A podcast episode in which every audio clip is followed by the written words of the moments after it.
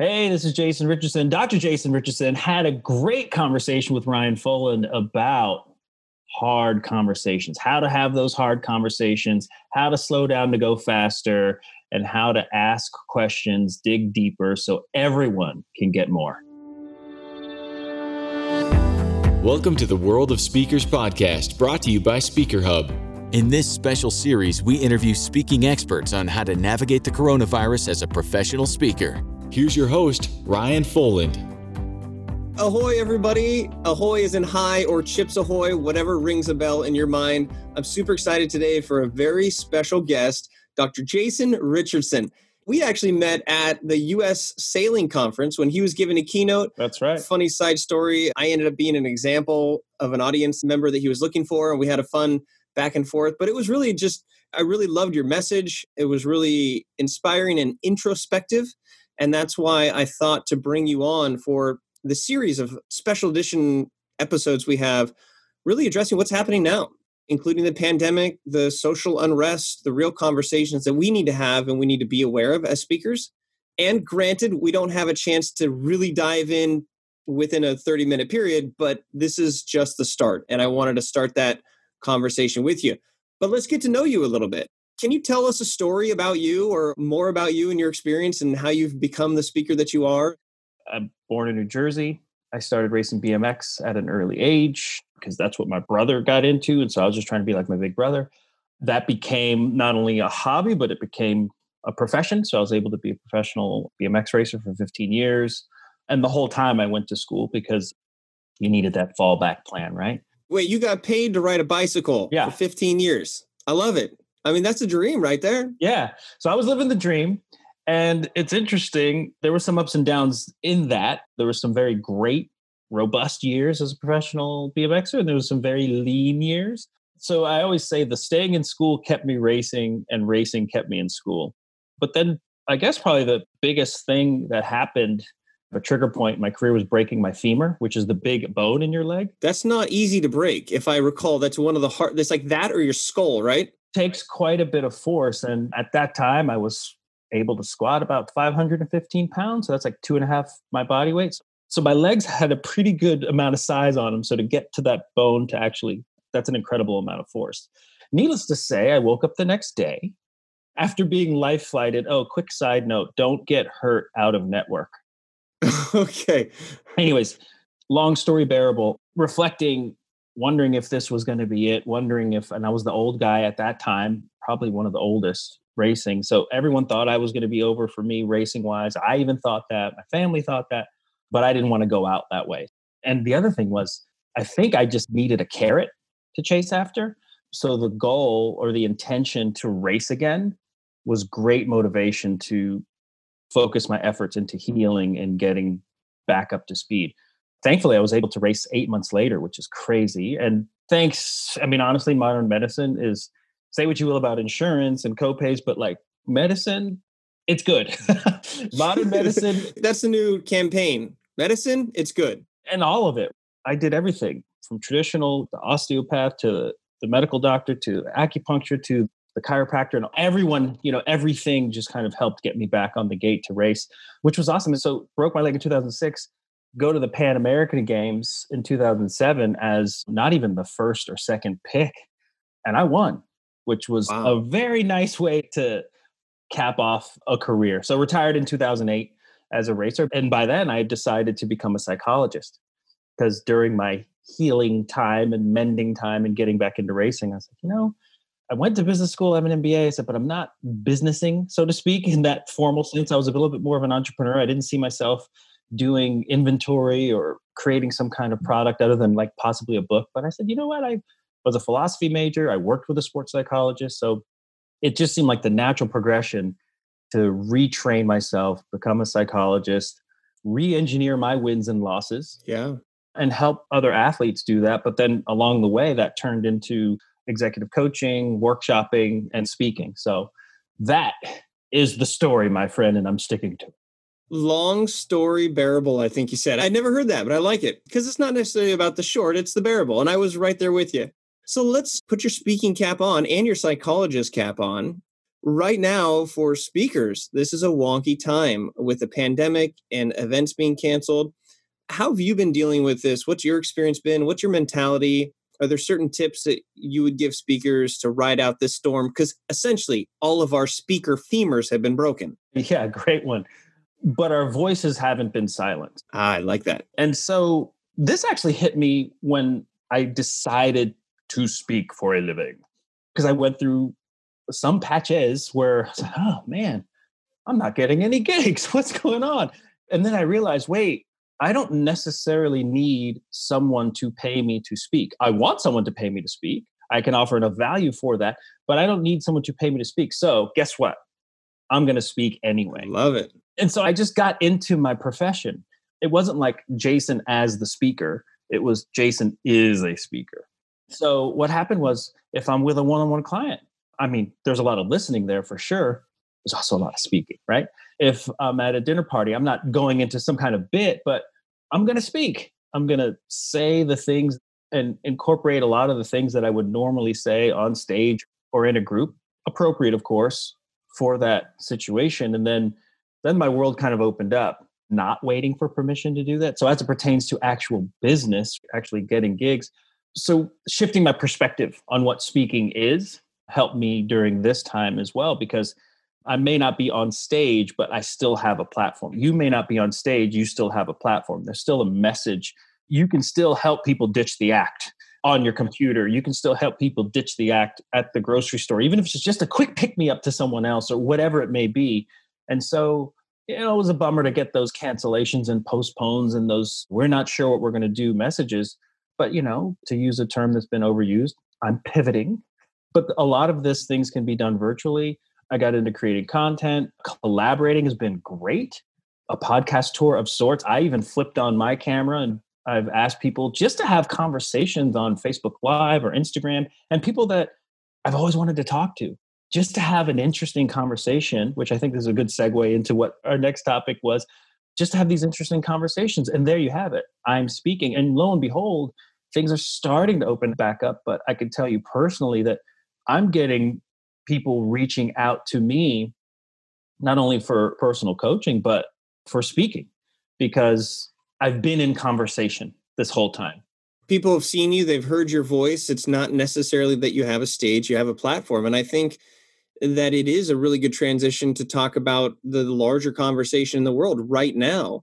As a result of George Floyd's death, is really the tip of a larger conversation. The concept of Black Lives Matters, yes, it has to do with police brutality, but there's a way larger conversation and it keeps opening up. So somebody who traditionally maybe wouldn't have either access or even your professional BMX bike riding, like I don't know of anything that's more as an industry like I would assume that it's just a bunch of white kids on bikes, right? A few. and I mean, so there's your experience in that, and then helping somebody like me and other people know how to best contribute, how to be part of those conversations. And I called up a bunch of friends, and it was just the baseline was talk about it.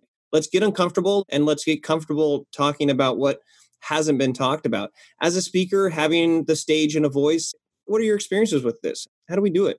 Well, you attended my talk at US Sailing. Yep. And a lot of that talk was questions. there were questions. I mean, it wasn't even so much my content as much as it was the audience's content because i'm asking questions that are they're not provocative but they're questions that are forcing someone to really look at their behavior and not only just look at what they're doing but why they're doing it and they're filling the blanks correct and everybody would shout out and well not everybody would shout out because it was a bunch of old white dudes but i'm in the back shouting out to get them going they did all right we got a couple but yeah it's to ask those questions and the reason why i like questions is because it forces your brain to stop.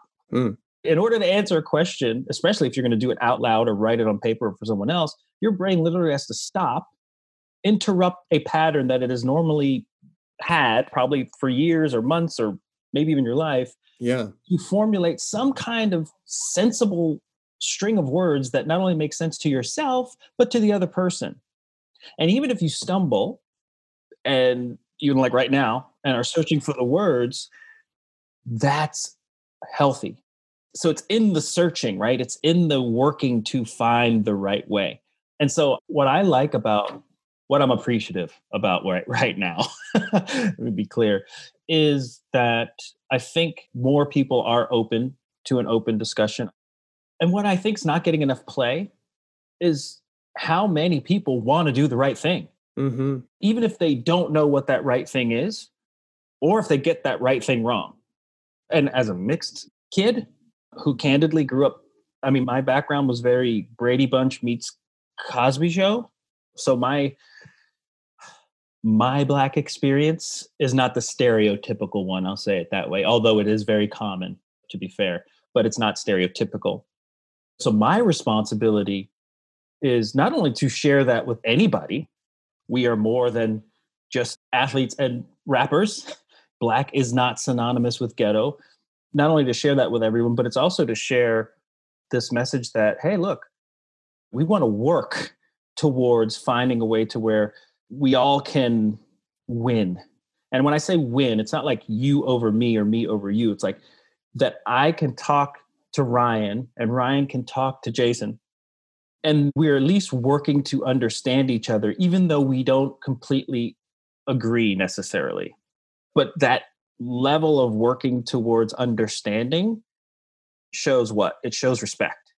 Because the truth is, we all have family members that we don't like necessarily. Absolutely. Hey, you know, we've all been home for Christmas or Thanksgiving. Like it's, you know. yes. Uncle Roy is weird, man. Like it has no bearing on politics or color. Yeah. But even if we work to understand Uncle Roy, where is this dude coming from? It will reduce your defenses and increase Roy's engagement, possibly or at least the chances of his engagement will increase. Yeah. And so if we can do this with each other more often, and we said this in racing all the time, slow down to go faster.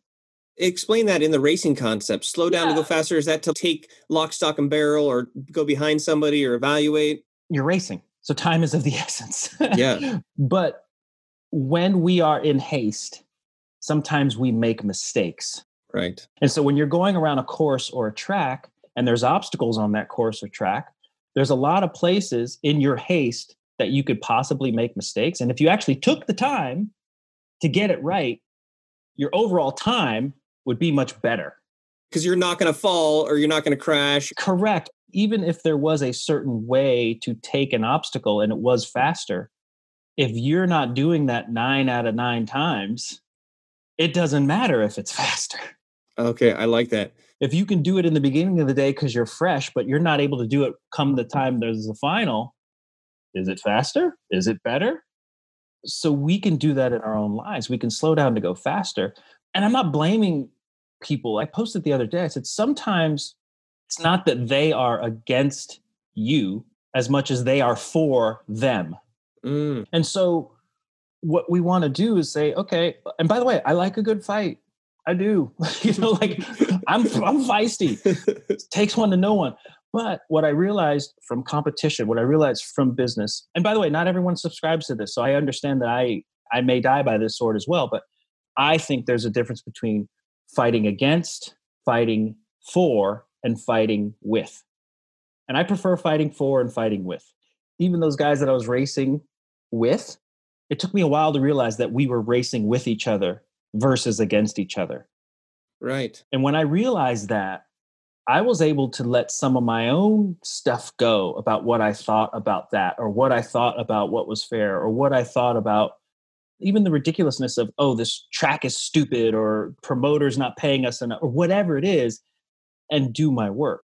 And or even approach it smarter the next time I did deal with the promoter, or promote it smarter the next time I did address an unfair tactic. In my mind, I'm thinking of like this amount of space in your brain. And the description you just talked about is like if you're worried about the track and you're worried about this, what this guy looks like, and all these other things, they're all distractions from that ultimate goal of winning. Though you're basically saying if you come in second or third, it's not like you've lost, you've finished. And there's a big difference between success, winning, and finishing. And I think I look at this as like this conversation is not finished and Correct. it can't finish here in the end of this conversation it's not going to finish immediately and so there's a certain amount of space that has to be created right i'm married it'll be 19 years But my conversation was not finished January of 2002. It just began in a very big way. Right. See what I'm saying? Like the work began in a very big way. And yes, I drop the ball sometimes, for sure. Plenty of times it's insert foot and mouth. Plenty of times I am misreading what the other party is saying. I'm guilty of that as well, yes. However, is it because she doesn't like me? right? Well, she might not like me, but she loves me. But my point is, do I just put my hands up with it, blame, and walk away? Or do I find a way to engage and or provide value from a relationship emotional standpoint and work through it? Now, that's not to say that there's not bad people. That's not to say that people cheat in sport or in life. I mean, it's mathematically possible. Like, yeah. But as bad as people can act or maybe are, there lives on the other side of the spectrum as great as we can be and as awesome as we can act, and a whole bunch of in between. And while I might have achieved one end of the spectrum professionally in sports or in business or whatever, I'd still say that I'm one of you. And by the way, you're one of me. I mean, so so we are us. Yeah. I know I'm getting a little existential and philosophical here, but I think it's all part of the conversation. Again, it's in the work to try to understand and make things better. And the hard part, you know, I even feel bad for some of my friends because they want to do the right thing and they don't know what the right thing is. They don't want to say the wrong thing, even though they are compelled to empathize. So my responsibility to the black community is like, hey, we have to find a way to we can win here. Because it's also unfair to say, oh, well, you just don't understand. Why would they? Like, why would someone who's five two ever understand what it's like to be seven four? Now, if you hate the person who's five two because you're seven four, that's another issue. That's a whole other conversation. And yes, rules should be in place to help guard against that.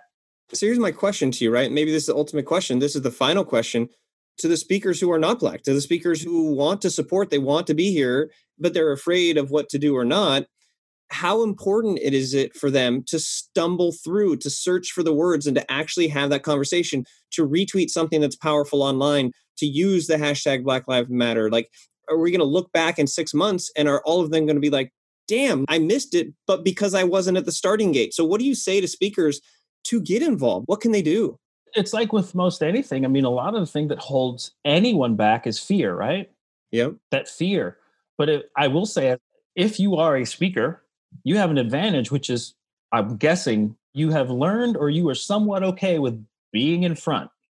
At some point, you've reconciled with yourself, okay, attention's on me. And so it's not like you have to take out this big protest sign and wave it to the world, but you can, just like you did, hey, Jason, let's have a conversation about. And that's that. And my belief is, maybe my hope, maybe my naivete, whatever, I tend to have a little bit of naivete because it keeps the sparkle in my eyes. Like I don't, I don't want to be completely jaded, but my hope, belief, and naivete tells me that this conversation alone, people seeing you and me speaking, working to work through it, whether they agree or not, has benefit. The hard part about right now, now I'm putting my psychologist cap on, is emotions are very heightened. So I can imagine there's people that might say, well, I'll just tell you because I've heard it. Oh, Jason's a sellout. Well, Jason's experience isn't typical. Oh, well, Ryan's just having him on because he's trying to get a good look. Yeah, and that's a real fear that you have. It's well, that's why I'm talking about it. That's why I'm bringing it up. I'm recognizing all of this. And by the way, I'm taking that. But the truth is, my experience might not be typical. That's good. That's what we're fighting for.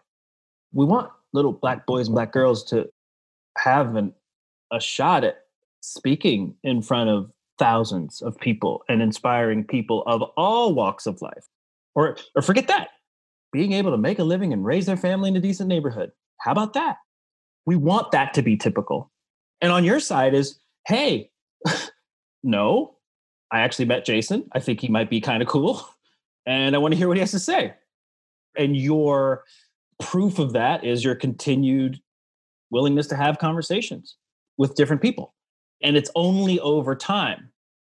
I use T-Mobile. I think of that pink square. Why? Because I see that pink square coming at me through my email, through a text, through ads.